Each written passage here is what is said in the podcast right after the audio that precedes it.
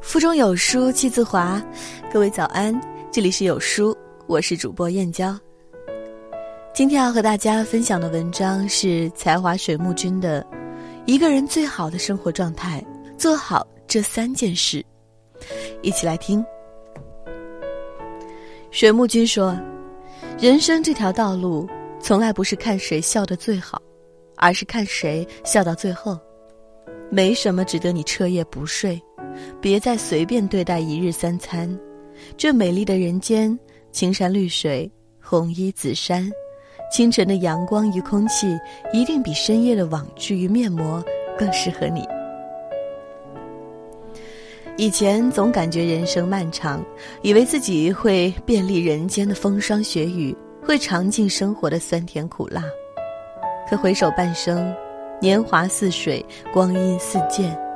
时光在不经意间已经过去了大半，回想起来，似乎总有些遗憾和不甘。倘若你要问我什么才是人世间最大的幸福，我想，最好的生活莫过于兜里有钱，心里有光。关于金钱，一定要好好赚钱，因为人这一生能用钱维护尊严的时候太多了。人生大部分苦难都可以用钱迎刃而解，虽然听起来扎心，但越来越认同。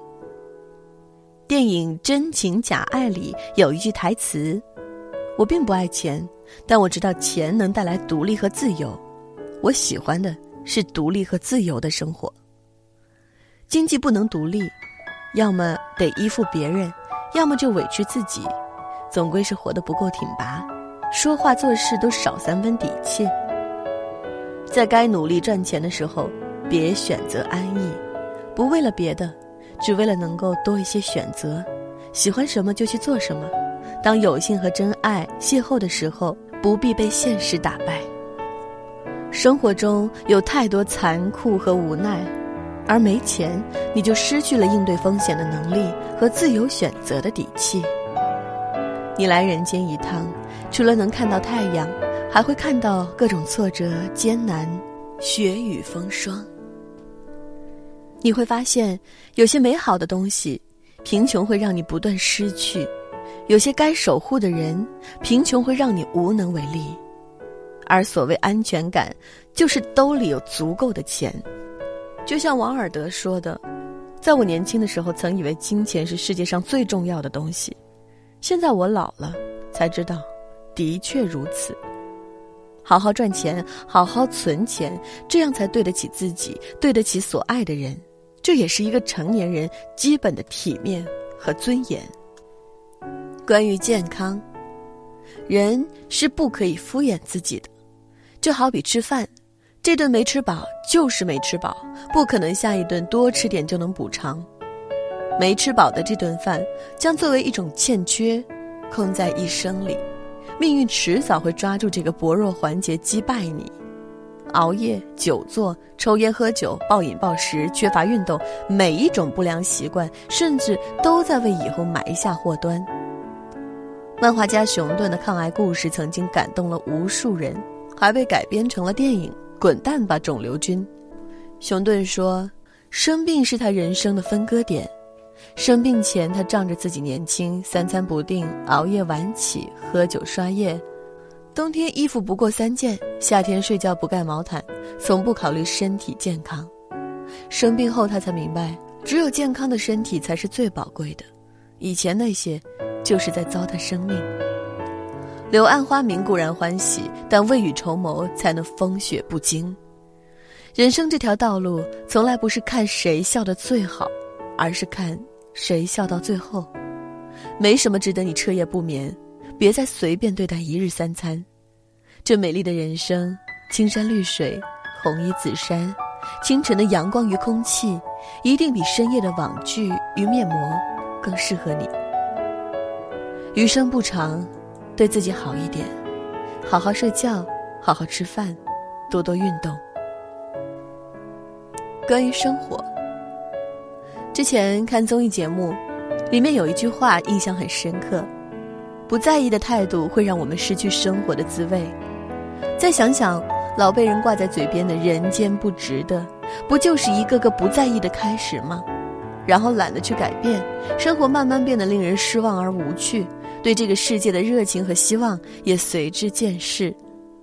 从未认真生活过，就不要怪生活对你刻薄。胡适曾写过一篇《差不多先生传》，主人公差不多先生对任何事都不认真。他常说：“凡事只要差不多就好了，何必太认真？”他妈叫他去买红糖，他买了白糖回来，他妈骂他，他说：“不是差不多吗？”后来他做钱铺伙计，十常写成千，千常写成十，掌柜气得骂他，他说：“一小撇而已，不是差不多吗？”有一天，他得了疾病，家人请不到大夫，给他请来了牛医。他心想，反正都是医生，差不多，于是就这么一命呜呼了。故事虽然只是故事，但我们有多少人是这样凑合着过日子的？今天复制着昨天，明天粘贴着今天。王小波说：“人只有此生是不够的，还应该拥有一个诗意的世界。”认真生活的人不需要多费力，就能把柴米油盐酱醋茶过成琴棋书画诗酒花。去读一本书，来一次远行，发展一个兴趣，把日常生活当成一份宝贵的工作，用心经营，你会发现生活居然如此美好。其实，不管是好好赚钱、注意身体，还是认真生活。人生最幸福的事，莫过于通过自己的努力，把一切都变成自己想要的样子。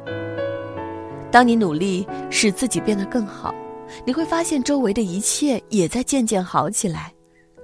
在这个平凡的世界，修得一颗平常心，平安喜乐过一生。最后，愿你我都能活得兜里有钱，生活有趣，在历经山河之后，仍觉人间值得。共勉。人生是一场艰辛之旅，我不在乎你飞得高不高，我只希望你可以飞得不那么累。两百本少有人走的路，包邮免费领，让你的心在沿途的风景中每天开出一本花。在这个碎片化的时代，你有多久没有读完一本书了？长按扫描文末二维码，在有书公众号菜单免费领取五十二本好书，每天有主播读给你听。我是主播燕娇，在美丽的金华为你送去问候。喜欢这篇文章，走之前记得在文章末尾给有书君点个再看，或者把喜欢的文章分享到朋友圈哦。明天同一时间，我们不见不散。